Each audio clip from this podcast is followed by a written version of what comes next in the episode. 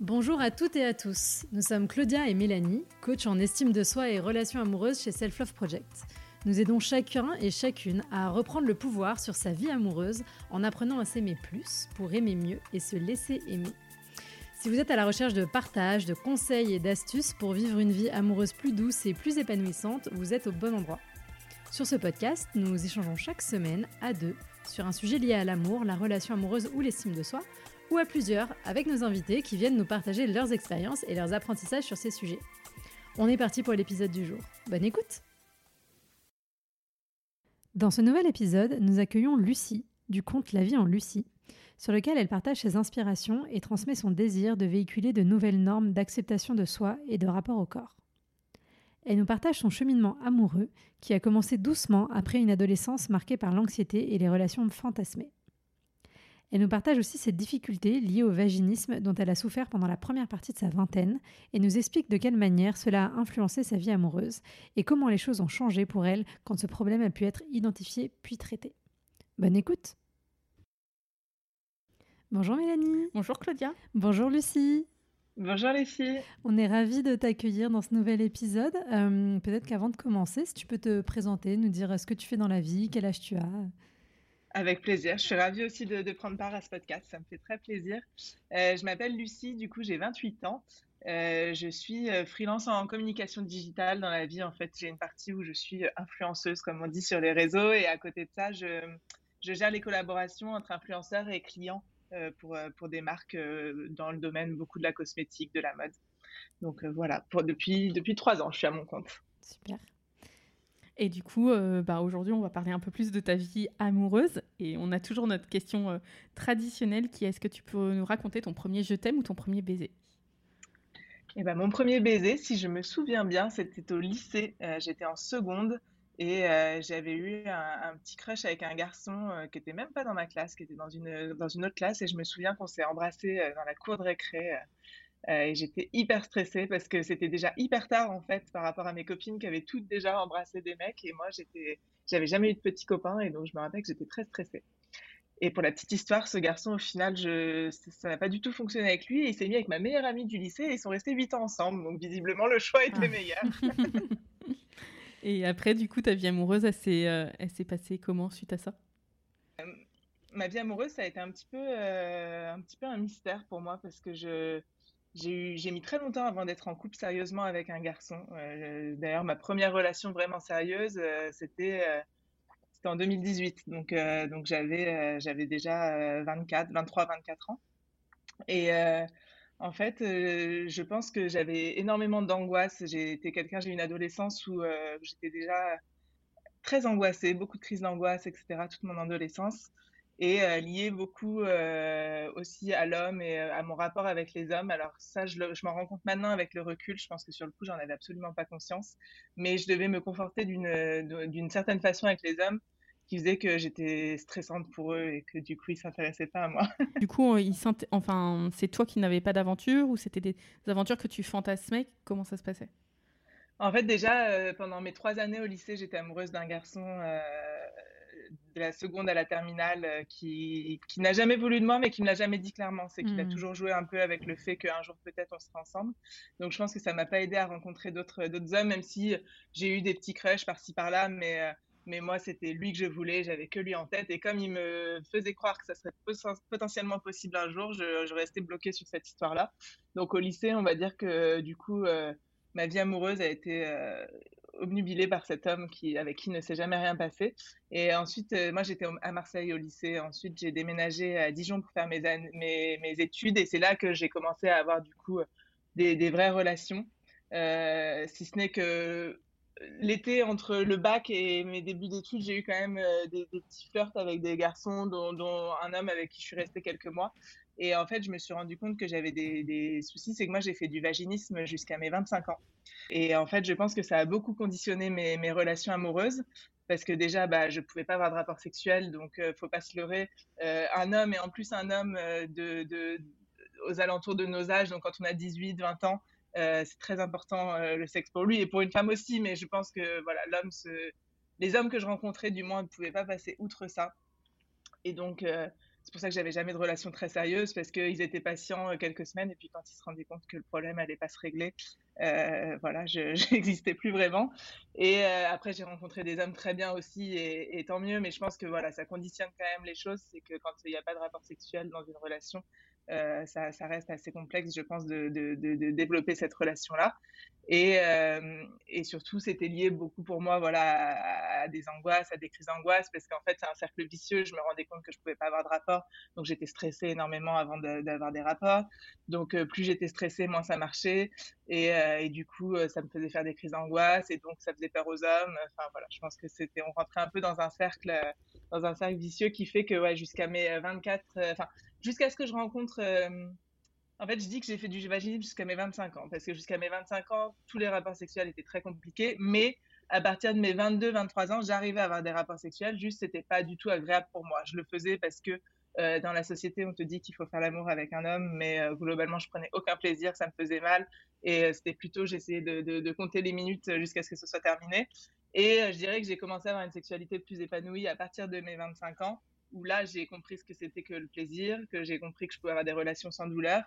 Et, euh, et, en fait, euh, du coup, ça a débloqué vachement de choses sur mes, sur mes relations après futures. Tu avais conscience euh, pendant les années, enfin, entre tes 18 23, de ce que c'était? Tu avais réussi à mettre un mot? Tu. En fait, j'avais quand même réussi parce que j'avais vu un gynéco assez rapidement. Euh, à, mes 18 ans, j'ai vu un gynéco en lui expliquant que du coup, euh, bah, ça rentrait pas euh, avec ces mots-là. Voilà, je comprends pas, j'essaye et ça rentre pas. Et en fait, il s'est avéré que quand on a fait des examens, on s'est rendu compte que j'avais l'hymen trop solide. Donc, ils me l'ont enlevé en anesthésie générale. En fait, il m'a dit c'est pour ça que vous pouvez pas avoir de rapport parce que euh, c'est pas perçable en fait naturellement, il faut que je vous l'enlève.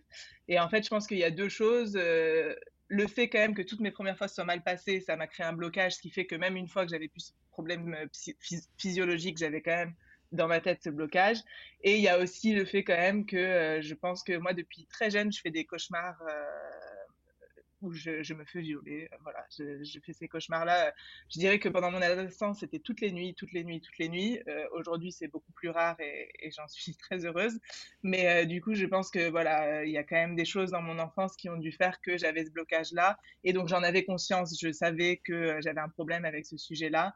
Et, et, du coup, je le savais. Après, l'erreur que je faisais, je ne sais pas si c'est une erreur, c'est que je le disais toujours aux hommes avant d'avoir des relations intimes avec eux. Et du coup, je pense que eux, ça les stressait aussi. Et donc, ça n'aidait pas la chose. Peut-être que euh, j'aurais mieux fait de rien dire et que ça se trouve, parfois, ça serait bien passé. Puisque je pense que c'est un truc où après, on rentre euh, aussi dans un cercle vicieux où si je stresse la personne qui est en face de moi, bon, bah, ça n'arrange pas les choses. Mais oui, oui, j'en avais conscience. Euh, mais j'en ai jamais parlé pour le coup, j'ai jamais été voir un psychologue ou quoi sur ces sujets-là. j'ai commencé à le faire à mes 25 ans justement. En fait, j'ai fait, donc comme je disais, j'ai toujours été très angoissée mais je vivais avec et je me refusais de me dire que je pouvais voir un psychologue. Enfin, je faisais un peu un blocage avec ça et je me disais, c'est pas grave, ça va passer. Et en fait, quand je suis arrivée à Paris, j'ai rencontré un homme dont je suis tombée folle amoureuse et avec qui ça s'est très mal très mal fini. Et en fait, au moment de la rupture, j'ai vraiment j'ai décompressé, je dirais, et j'ai été mise sous antidépresseur pendant six mois. Et du coup, à ce moment-là, j'ai eu un suivi psy. Donc, initialement, pas basé euh, autour de mes problèmes de vaginisme et compagnie, mais au final, on est venu sur ce sujet-là parce que c'est quand même, c'était quand même euh, lié à tous mes soucis euh, avec les hommes, je pense. Et donc là, d'en avoir parlé, ça m'a déjà débloqué un petit peu. Et puis aussi, on m'a fait faire de la kiné. Mmh. je sais pas comment ça s'appelle, mais en gros des exercices avec une kiné où elle m'apprenait à décontracter, mmh, mmh, à, relâcher mon périnée, etc. Et donc, euh, à ce moment-là, là, j'ai commencé à voir qu'il y avait des effets. Je pense que d'en avoir parlé, d'avoir mis des mots dessus, ça m'avait aussi soulagé d'un poids. Parce que j'en parlais aux hommes que je côtoyais, mais j'en avais jamais parlé vraiment à des professionnels. Donc, je pense que de voir que je suis pas la seule femme, que qu'on est beaucoup à être concerné, euh, que, que c'est des choses qui, qui touchent, qui touchent euh, d'autres personnes, ça m'a rassurée. Je me suis dit, mince, c'est bon, je suis pas folle. En fait, c'est quelque chose qui est quand même plutôt courant, même si c'est sûr que c'est pas. Oui, et puis qu'il y a des cas où c'est guérissable et où ça peut être pris en charge et qu'il y a des choses à faire en fait qu'on. Exactement. qu'on peut... En fait, du jour où j'ai vu que je pouvais avoir des, des résultats et que que ça allait mieux, bah là, ça m'a débloqué vraiment. Je me suis dit bon, c'est bon, en fait, c'est pas pour ma vie et je vais mmh. réussir à, à, me sortir de ça. Et du coup, c'est mon discours est très, non, mais très clair. Bah, en fait, enfin, je trouve ça très intéressant parce que nous, on a des coachés qui, qui sont dans ces cas-là et qui n'ont pas mis de mots là-dessus. Et je trouve ça hyper bien qu'il y ait des gens qui prennent la parole euh, pour témoigner là-dessus et pour. Bah, euh, honnêtement, je l'ai jamais fait. Hein. J'en ai jamais parlé sur mes réseaux et tout, mais je me suis dit que je ne pouvais pas vous répondre positivement à ce podcast et pas parler de ça parce que mmh ça a conditionné la plupart de mes relations amoureuses. Donc, à mmh maintenant où je vous disais oui, c'est que j'étais OK pour en parler mmh publiquement. Ah, euh, merci beaucoup, parce que c'est vrai que Mélanie a raison. De toute façon, le sujet de la sexualité, il est évidemment central dans la vie amoureuse. Et quand il y a des blocages là-dessus, bah, soit on se met en retrait et on s'empêche de rencontrer, soit on peut un peu saboter les choses, soit on se retrouve euh, bah, des fois à relationner avec des personnes qui nous entraînent un peu dans un cercle vicieux. Donc, euh, et c'est vrai que quand on met des mots sur les choses, après et qu'il y a une mm. porte de sortie qui se, qui se met devant nous, bah, ça soulage et ça, ça lève plein de problématiques. Quoi. Exactement. Et puis en plus, je dirais vraiment que ça a conditionné plusieurs choses. C'est que euh, ensuite, euh, du moment où, euh, où j'ai commencé à, avoir des, rapports sexuels avec des hommes à peu près normaux, je me suis dit qu'en fait, les hommes ne s'intéressaient à moi que pour ça. Je ne sais pas pourquoi, dans ma tête, j'ai vrillé là-dessus. Et du coup, je ne voyais mes relations avec les hommes que par ce biais-là. Et donc, je pense que forcément, euh, ça, n'aidait pas à avoir des relations sérieuses. Dans ma tête, j'étais toujours de toute façon, euh, les hommes, ils sont avec moi que pour, euh, que pour le sexe. Moi, je dis toujours, et, même avant d'avoir des rapports sexuels avec pénétration, parce que je pouvais avoir d'autres rapports sexuels sans pénétration, j'ai toujours eu dans ma tête l'idée que, et, et encore aujourd'hui d'ailleurs, que je suis la bonne pote avec qui c'est cool de s'amuser, mais on s'imagine jamais plus avec moi. Et je crois que même encore aujourd'hui, c'est un peu ça, c'est que je rencontre toujours des mecs qui me disent mais t'es génial, c'est trop cool, euh, enfin on s'entend trop bien, au lit ça se passe super bien, c'est génial, mais ah non jamais je me mettrai en couple avec toi, euh, t'es trop t'es trop ma pote en fait. Oui bah ok, mais j'aimerais bien être autre chose que la bonne pote des fois. Et donc je pense que ça ça a conditionné aussi euh, aussi ce rapport à moi-même où je me disais bah de toute façon les hommes sont intéressés par moi que pour que pour ce côté sexe, ce qui est au final faux. Et, et suite à ça, donc moi j'ai toujours été sur les applis de rencontre, je pense que ça fait 10 ans que je suis sur Tinder. Du coup, non mais oh, je trouve ça top si on reprend enfin un peu sur ton le côté un peu chronologique. Euh, donc la relation de 23 ans, c'est celle qui euh, c'est la personne que tu rencontres et qui euh, avec qui ça, ça finit mal, c'est ça? C'est ça. En fait, c'était une relation quand j'ai rencontré cette personne, on était tous les deux célibataires, on a eu une petite histoire entre nous. Euh, on s'est euh, plus ou moins séparés. Euh, et, cette personne a rencontré une autre femme. je l'ai su, je l'ai plus ou moins accepté, et on a continué à avoir une relation à côté, en fait, alors alors qu'il était en couple du coup. Et en fait, ce qui s'est passé, c'est que cette femme a tout appris un jour, au bout de plusieurs mois, euh, et, elle a tout appris euh, en face de moi, en fait. J'étais dans la pièce euh, quand elle a tout appris. Donc voilà, ça a été un peu violent du coup, parce que c'était et violent pour elle, et pour moi, parce que j'ai compris très vite que je perdais, que j'allais le perdre et que c'était fini. Et aussi ce sentiment de culpabilité, parce que moi, à aucun moment, j'ai voulu faire de mal à cette personne. J'étais dans cette relation engagée avant qu'il la rencontre. Alors certes, j'aurais pu mettre un stop à partir du moment où je savais qu'elle existait et je ne l'ai pas fait.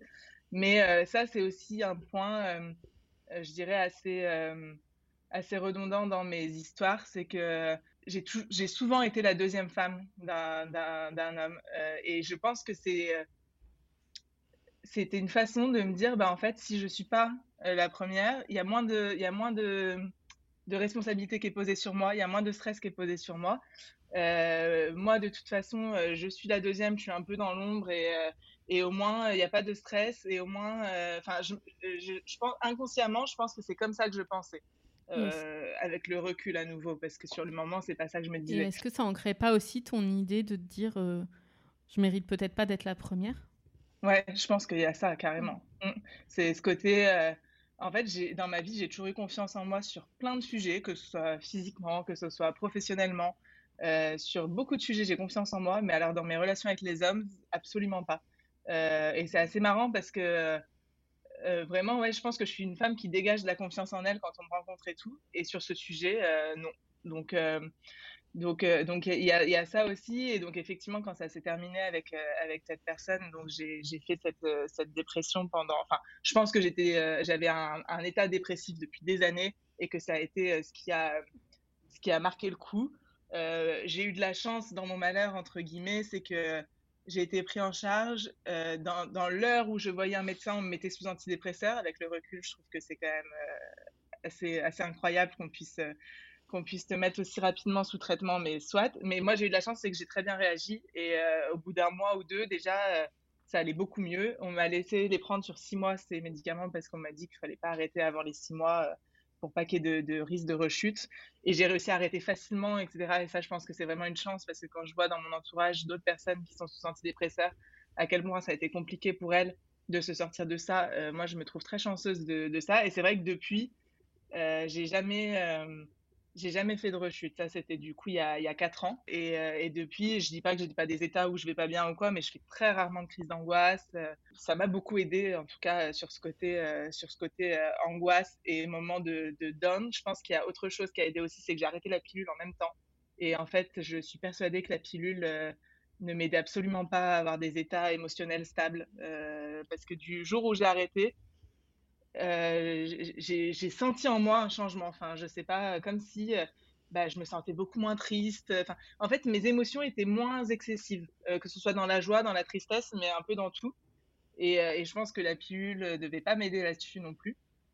Et donc, depuis, ça va beaucoup mieux. Et en fait, juste après l'arrêt des antidépresseurs, quelques mois après, j'ai rencontré un, un, homme donc sur Tinder, puisque comme je disais, moi, j'ai toujours été sur les applis de rencontres célibataires euh, en fait, j'ai un quotidien qui fait que pour moi, c'est très compliqué de trouver un homme dans la vraie vie, entre guillemets, parce que je, déjà, je suis influenceuse dans un milieu, dans la beauté, dans la mode, je côtoie mmh. que des filles.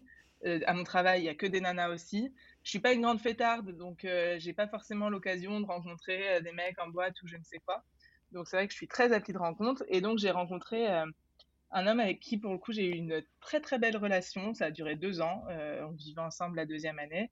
Euh, et je pense que c'est cette relation qui m'a, entre guillemets, euh, guéri, euh, guéri de, de, tous mes tous mes torts avec les hommes, entre guillemets, parce que c'était quelqu'un d'extrêmement bienveillant, de très gentil, qui, avait, qui m'a vraiment porté vers le haut. Et surtout, c'était quelqu'un avec qui le sexe n'avait quasiment pas d'importance dans notre relation. Enfin, elle en avait, mais je veux dire, notre relation n'était absolument pas basée là-dessus. Et, du coup, euh, je pense que ça m'a fait me rendre compte qu'un homme pouvait être avec moi pour autre chose, que qu'on pouvait me, trouver d'autres d'autres qualités ou défauts, mais euh, qu'en tout cas, euh, c'était pas la raison pour laquelle il était avec moi. Et donc, c'était deux ans de relation, mais deux ans pendant en plus le, le Covid, le confinement. Donc, on a été tout de suite, on, on s'est retrouvés dans le même appart et puis dans des mini-espaces à Paris à être confinés. Donc, je pense que voilà, ça a été ça a été euh, pour moi une très belle relation, si ce n'est que je pense que on n'est pas tombé amoureux. En fait, euh, on s'est rendu compte, on devait, on devait déménager, euh, on avait prévu de, quitter Paris, d'aller vivre à Bordeaux. Et puis au moment de faire toutes ces démarches, je pense qu'on s'est rendu compte, c'est moi qui en ai parlé, mais je pense que si je l'avais pas fait, il l'aurait fait dans les semaines à venir, qu'on était amis et qu'on était très très amis, mais que mais qu'il n'y avait pas de sentiment vraiment amoureux, qu'il n'y avait pas de passion entre nous. du coup, on a pris la décision de se séparer, ça c'était il y a un an. Mais ça s'est super bien passé. Aujourd'hui, euh, on est en bon terme et ça, c'est top. Enfin, en bon terme, on, ne se fréquente pas particulièrement, mais en tout cas, la, rupture a été, été simple. Euh, et, euh, voilà, et ça m'a permis de, me redire que voilà, je voulais rencontrer à nouveau quelqu'un, mais, euh, mais de me rendre compte que voilà, on me fréquente pas que pour la partie sexualité, qu'on peut me trouver autre chose, et puis que surtout, je suis capable d'être en couple, que je suis capable euh, de, vivre avec un homme. Euh, je veux dire, pendant deux ans, on ne s'est jamais disputé. Hein. C'était presque un peu trop. Parfois, j'aurais aimé qu'on se, dispute un peu, mais ça a été une vraie relation saine pour le coup. Et je pense que voilà, saine, c'est le, mot. C'est que moi, j'ai toujours eu des relations qui n'étaient pas saines.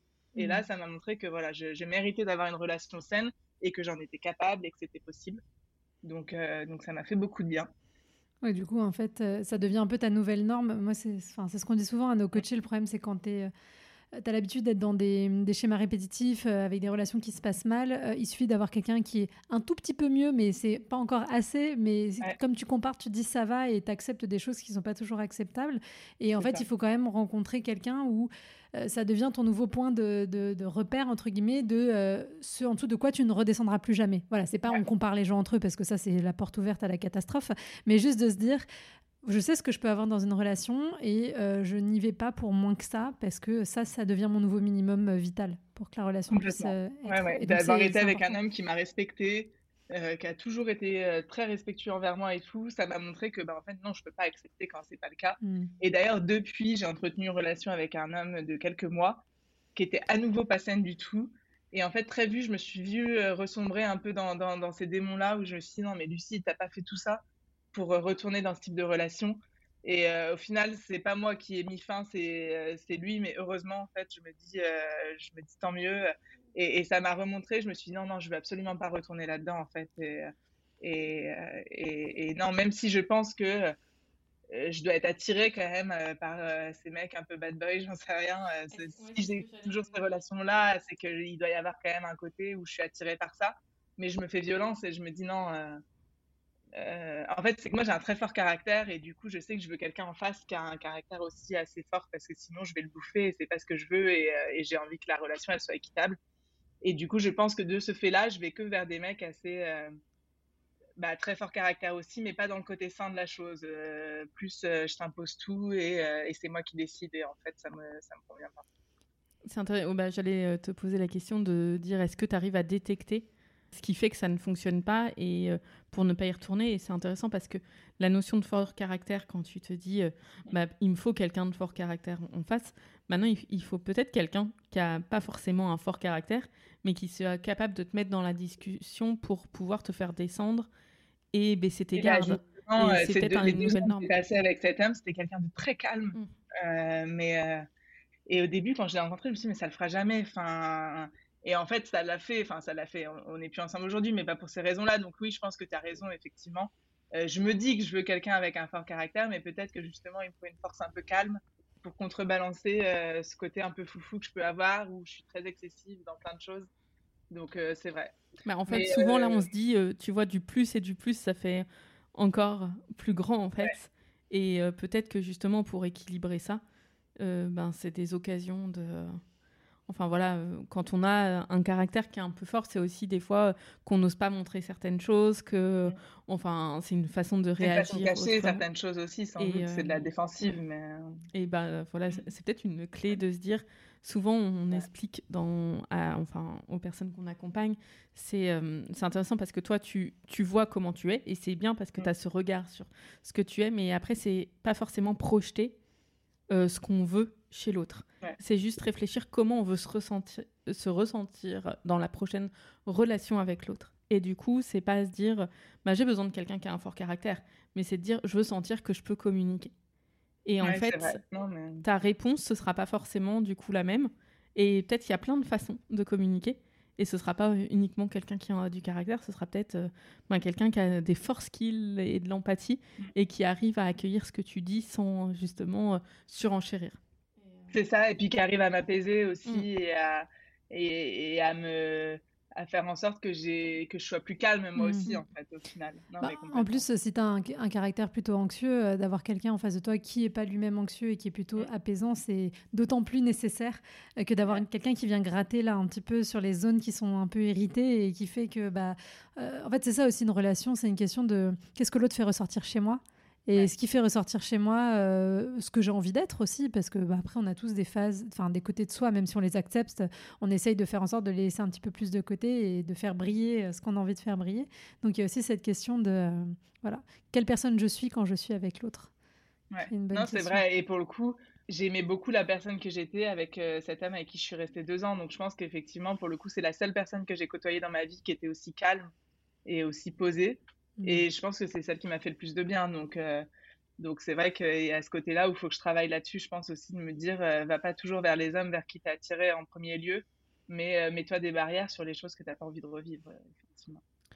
Et du coup, ça me fait rebondir sur il faut que je travaille sur. tu disais que tu avais commencé à avoir un thérapeute à la suite. à la suite, c'est quelque chose que tu continues de faire? Est-ce que non, j'avoue que en fait, euh, la personne que j'ai vue m'a pas convenu. Euh, j'avais pas le feeling particulier avec elle et, euh, et j'aurais dû euh, persévérer et, trouver quelqu'un d'autre. Et je l'ai pas fait, mais je pense que c'est quelque chose que je vais faire. En fait, je l'ai pas fait aussi pourquoi? Parce qu'à cette époque-là, j'étais en sortie d'études, en stage à Paris. voir un psychologue, en fait, ça coûte une blinde. Mmh. donc du coup, c'était une psychiatre que j'avais vue pour être remboursée, mais du coup, forcément, c'est pas même, c'est pas le même accompagnement. Et j'ai un peu lâché parce qu'en fait, ça me rendait. Enfin, je j'avais pas envie de mettre. Enfin, j'aurais pu parce que mes parents m'ont toujours hyper soutenu et si j'avais appelé mon père en disant papa je veux voir une psy il faut que tu me payes l'essence il l'aurait fait avec grand plaisir mais euh, j'avais pas envie déjà de, de, de, de mettre mes parents là-dedans et, et, pas envie ouais il y avait ce côté argent qui me gênait aujourd'hui où j'ai beaucoup plus les moyens c'est quelque chose que j'aimerais refaire mais déjà avant de refaire euh, de, suivre euh, de, revoir une psy j'aimerais bien trouver pour le coup un bon hypnothérapeute parce que je pense que j'ai déjà fait de l'hypnose sur certains sujets, ça avait bien fonctionné sur moi et je pense que pour certaines de mes angoisses, ça pourrait me faire du bien. Donc déjà, je me dis chaque chose en son temps, euh, mais en premier lieu, c'est ça que j'aimerais euh, mmh. j'aimerais voir déjà. Mais après, ça peut être aussi un psychologue qui fait de l'hypnose. Oui, tu as le MDR aussi, je crois, qui est un peu euh, à la frontière. je ne suis pas spécialisée sur le sujet, mais ça peut être pas mal. C'est sur un temps plus long, il y a un, un, nombre de séances et en même temps, il y a le côté hypnose c'est vrai qu'on en a parlé, ça, effectivement, de l'EMDR. Il faut que je me renseigne. C'est un peu le, but de la rentrée, là. Je me suis dit que j'allais me renseigner là-dessus.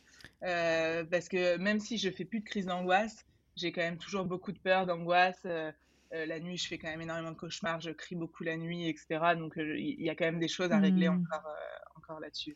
J'en profite parce que comme il y a des personnes qui nous écoutent et qui sont peut-être un peu dans ce cas-là, de se dire budgétairement, c'est difficile de se lancer dans une thérapie. Un, il y a la sécurité sociale euh, suite euh, au Covid qui a, euh, qui a mis en place des choses où je crois qu'il y a huit séances de psy qui sont prises par an. Alors, c'est peut-être pas toujours suffisant, mais ça permet des fois d'engager un premier travail. Et il y a aussi des centres où il y a des psychologues qui sont dans les centres et où ça peut être pris en charge. Donc, il y a pas mal de solutions où on peut se renseigner. Et enfin voilà. J'ai vu qu'ils avaient fait ça depuis le Covid et je mm. trouve ça vraiment très bien parce que à chaque fois que je parle de ça dans mon entourage, je me rends compte quand même qu'il y a énormément de gens qui n'ont pas de suivi. Pourquoi? Mmh. Parce que c'est un coût. Et, mmh. je pense que c'est quand même un des gros freins au fait d'avoir un, suivi psy, au-delà de euh, l'acceptation, de se dire, bon, euh, ok, j'ai besoin de voir quelqu'un. Et je pense que ça, c'est le premier, le premier blocage parfois de d'être dans le déni et de se dire non mais je peux m'en sortir toute seule. Euh, mais au-delà de ça il y a le coût aussi effectivement. Oui je crois que c'est huit séances effectivement qui sont par an. Donc ça c'est top. Et euh, bah, tu parles aussi pas mal sur ton compte euh, de self-love, d'acceptation de soi, de son corps, etc. Euh, comment t'en es toi aujourd'hui justement sur ces sujets-là par rapport à il y a quelques années en arrière? Qu'est-ce que tu as appris sur, sur ce, cheminement-là? En fait, comme je disais, j'ai quand même toujours eu plutôt confiance en moi, notamment physiquement. Ça n'a jamais été un sujet et ça déjà j'en étais très contente parce que quand je vois les femmes les femmes qui m'entourent, quels que soient les âges, je pense que euh, c'est rare d'avoir confiance en soi à, ce niveau-là. Donc moi, j'en ai toujours eu conscience et, j'ai toujours été très reconnaissante envers moi-même de, ça. Euh, en fait, ce qui s'est passé, c'est que euh, je, suis, je suis tombée malade il y a 4 ans. J'ai eu la, varicelle adulte de façon assez, assez violente. Et je pense que c'est lié à ça. Ça en a découlé de nombreux problèmes intestinaux. Le syndrome de l'intestin irritable, en fait. Je ne mmh sais pas si ça vous parle, mais voilà. Euh, mais euh, je l'ai eu à un point au début, avant de commencer à comprendre comment, comment aller mieux, où je pouvais plus sortir de chez moi, où, euh, où vraiment c'était très compliqué. Et en fait, cette maladie m'a fait prendre, enfin, ce syndrome m'a fait prendre beaucoup de poids, parce que déjà, je peux pas manger ce que je veux. Et euh, bizarrement, euh, manger un gros McDo, ça me rend pas malade, mais manger une ratatouille pleine de légumes, ça me rend complètement malade. Donc du coup, forcément, mon alimentation n'est pas des plus saines. Et donc j'ai pris 25 euh, kilos en 4 ans. Et en fait, au début, je l'ai vécu un petit peu mal, où je me suis dit, mince, va falloir que, que je fasse quelque chose, j'ai pas envie de prendre autant de poids, il faut que je le perde, etc. Et puis très vite, je me suis dit, mais attends, Lucie, après ce que tu as traversé, qu'est-ce qui te rend heureux, heureuse aujourd'hui? Et ce qui me rend heureuse, c'est de manger des choses qui me font plaisir. C'est de pâtisser parce que j'adore la pâtisserie et c'est de cuisiner. Et, je me suis dit, en fait, euh, à partir du moment où ma prise de poids n'influence pas ma santé, parce que si demain j'ai des problèmes de santé qui sont liés à ma prise de poids, bah, bien entendu, euh, j'en ferai très attention. Mais euh, aujourd'hui, ce corps, en fait, je suis bien dedans, je me sens bien dedans. Et tout, j'ai envie de transmettre aux gens qui peuvent me suivre que bah oui, on peut faire une taille 46 et, se sentir belle et, trouver des vêtements qui nous flattent euh, et, vraiment se sentir bien dans ce corps-là. Et donc j'ai commencé petit à petit à prendre la parole sur ces sujets-là, mais de façon un peu euh, décousue au début, juste quelques stories par-ci par-là. Et en fait, je sentais qu'il y avait un engouement énorme sur ce sujet-là. On me disait, mais Lucie, euh, aide-moi. Moi aussi, je fais une taille 46 et je, je, trouve pas de jean et je trouve pas de ci. Et, et franchement, j'arrive pas à faire les boutiques. Et en vrai, c'est vrai, aujourd'hui, euh, faire les boutiques en magasin, hein, quand tu fais un 46, euh, il y, a deux boutiques dans Paris. Enfin, je caricature, mais, globalement, à part le shopping en ligne, c'est quand même très très compliqué. Et ça, ça me remet hors de moi parce que la taille moyenne de la femme française, c'est le 42 quand même. Et même en 42, on trouve quand même pas grand chose dans les magasins. Donc, il y, a un vrai problème, c'est un autre sujet, mais il y a quand même, je trouve, un vrai problème autour de ça euh, dans la société française. Et en fait, d'en parler, de voir les retours, de voir que ça faisait du bien aux gens, de se dire putain, mais je suis pas toute seule, moi aussi j'ai ces problématiques, etc. Ça va donner envie d'en parler encore plus. Et aujourd'hui, c'est vrai que c'est une des thématiques principales de mon compte, euh, d'essayer de, voilà, de, donner confiance en soi, de montrer que bah, on a tous nos complexes, on a tous nos défauts entre guillemets, mais que ça peut être des forces aussi. Et que, euh, et que surtout, une femme peut être très belle en faisant du 46, du 50, du 52. Enfin, que la beauté ne, ne dépend pas du poids que, que, tu fais. Et à chaque fois que je dis ça, je dis toujours, bien entendu, à partir du moment où ton poids ne te n'influe pas sur ta santé. Parce que euh, des fois, on me dit, ouais, tu recommandes, euh, donc du coup, tu recommandes de prendre du poids pour être heureuse, puisque quand tu faisais 20 kilos de moins, tu n'étais pas heureuse. non, non, c'est pas ce que je dis. Je dis juste que j'ai pris 20 kilos et que aujourd'hui, je suis heureuse quand même, malgré ces 20 kilos de prix. Bien entendu, je recommande pas aux gens de prendre du poids. Euh, enfin, c'est pas c'est pas le message que je veux faire passer, mais en tout cas, je veux faire passer le message qu'on peut prendre du poids et être bien dans son corps quand même. Surtout que moi, je dis toujours que ma prise de poids, elle est quand même liée de base à des problèmes de santé. Donc, euh, donc j'ai pas envie de mettre la pression à mon corps parce qu'il a déjà traversé beaucoup de choses ces dernières années et que si j'ai de la chance d'être bien dans ma peau, bah, j'ai pas envie de lui mettre une pression supplémentaire de, de, perte de poids ou autre. Parce que voilà, je pense que ces quatre dernières années, en termes de problèmes de santé, j'ai quand même bien douillé. Donc, euh, donc voilà, je veux faire la paix avec ça quand même. moi, je suis, enfin, je suis un peu dans la même team où des fois, enfin, sur le poids, euh, il y a ce sujet de se dire.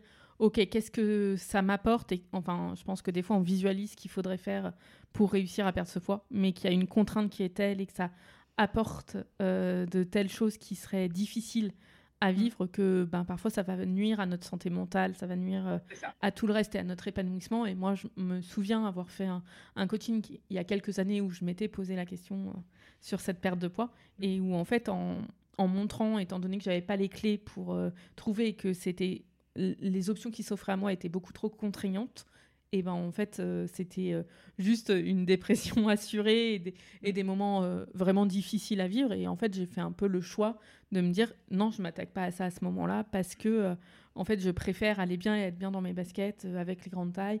Et, et aussi bon bah on a moi je trouve ça terrible à Paris qu'on puisse pas s'habiller et de renoncer de toute façon à faire du shopping.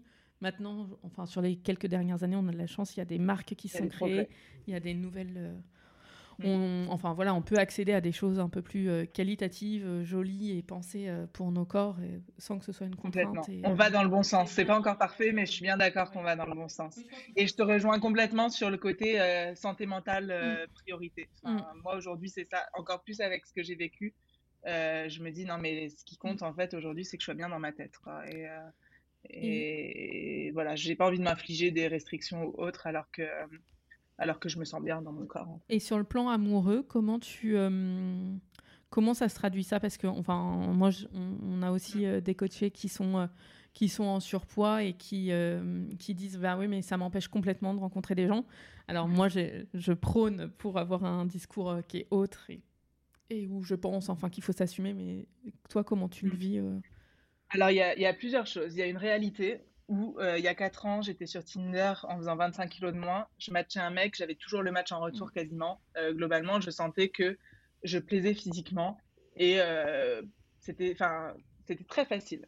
C'est vrai que quand je me suis remis sur Tinder suite à ma rupture là il y a un an avec ces 25 kilos de plus, j'ai vu que c'était plus du tout la même chose parce qu'en plus je fais le choix de mettre des vraies photos sur Tinder où on voit le poids que je fais. Parce que moi, l'idée, c'est pas de le camoufler et d'arriver en date après et que le mec il se rende compte qu'en fait, je suis pas du tout à son goût. Donc, euh, pour le coup, c'est des vraies photos de moi où on voit le poids que je fais. Et il y a une vérité quand même où, oui, j'ai beaucoup moins de, de, de, matchs. Mais en même temps, je me dis, au moins, j'ai des matchs avec des mecs avec qui je sais que ce sera sain à ce niveau-là. Euh, où il y aura pas, parce que moi, me mettre avec un mec qui va me faire penser tous les jours qu'il faut que je perde du poids, ça m'intéresse absolument pas. Donc je me dis qu'au moins ça fait un premier tri euh, euh, naturel, entre guillemets. Et après, aujourd'hui, je, pense qu'en fait, forcément, ça doit être un petit peu plus difficile parce qu'il y a des mecs où je corresponds pas à leur standard de beauté. Mais le fait de s'assumer, d'avoir confiance en soi et d'accepter ses rondeurs, ça les rend jolies.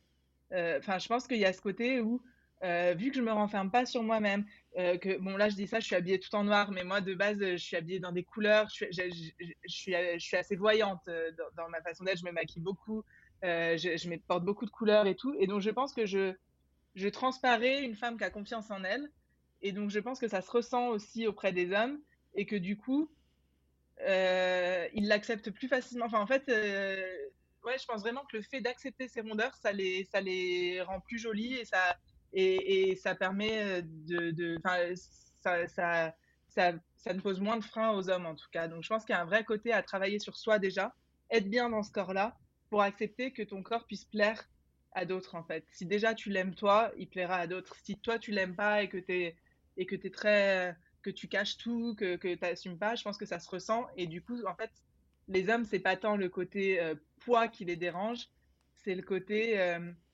relation à soi-même. Enfin, le, euh, est-ce que est-ce qu'elle est bien dans ses pompes cette femme? Est-ce que est-ce qu'elle est est-ce qu'elle est heureuse avec elle-même? Je pense que je sais mm. pas si c'est clair ce que j'ai dit, mais je le vois un peu comme ça. Oui. Non, bah, mm.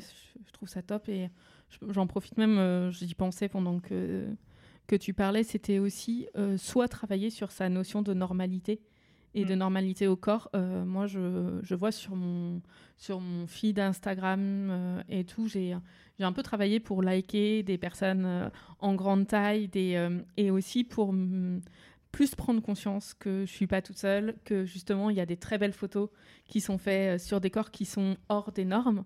Et, et, je trouve que ça aide aussi à se percevoir différemment. Enfin, parce qu'en fait, on se sent moins différente. Et, euh, et je pense qu'il faut qu'on arrive à cultiver cette image. Et euh, quand on trouve des corps euh, gros, des corps différents qui, qui sont beaux, et ben en fait, je pense que ça aide dans la démarche d'accepter le sien. Je suis complètement d'accord. Et je dis toujours sur Instagram, suivez des gens qui vous font du bien. Mm. Parce qu'on dit toujours, oui, mais Instagram, c'est que des corps parfaits, retouchés et tout. Non, sur mm. Instagram, il y a de tout. Il faut juste, par contre, un jour, accepter de faire le tri dans ses abonnements et de se dire, bah, cette personne-là, ok, peut-être que je l'aime bien, mais elle me fait pas du bien. À chaque fois que je la vois, euh, je complexe. À chaque fois que je la vois, je me sens mal euh, parce qu'elle reflète trop euh, soit de la retouche, soit. et en fait, ayez le feed qui vous, que, vous avez, qui vous fait du bien. Je dis toujours ça. Il n'y a pas de mal. Moi, par exemple, j'ai des copines dans la vie, je ne les suis pas sur Instagram. et des fois, elles me disent, ouais, tu me follow même pas. Mais en fait, moi, je ne follow pas des gens si je les connais et si je m'entends avec eux je follow des gens qui vont me faire du bien dans les contenus qu'ils proposent. Parce que j'ai pas envie tous les jours de, devoir faire face à des contenus qui vont me mettre mal. Et donc, déjà, suivez des gens, effectivement, qui, euh, qui, vous, qui vous font vous sentir mieux. Euh, et, je te rejoins complètement. Des gens qui cultivent cette, euh, cette, pas cette différence, parce que c'est pas une différence, mais le, à l'inverse, le fait que c'est normal, en fait, mm. que, que avoir de la cellulite, c'est normal, que avoir des vergetures, c'est normal, et toutes ces choses-là. Et en fait, ça, ça aide vachement. Le fait de voir euh, ces corps-là au quotidien, ça fait les accepter et se dire, bah, en fait, euh, moi, je... elle, je la trouve hyper jolie, bah, en fait, moi, je suis comme elle. Donc, si elle, je la trouve jolie, pourquoi moi, je me trouverais pas jolie? En fait, c'est rendre ce qu'on qualifie de différent dans une norme et se reconstruire sa norme, en fait. Parce qu'on nous a imposé des normes qui sont pas euh, réelles et qui sont, qui sont pas bonnes pour nous, du coup. C'est ça.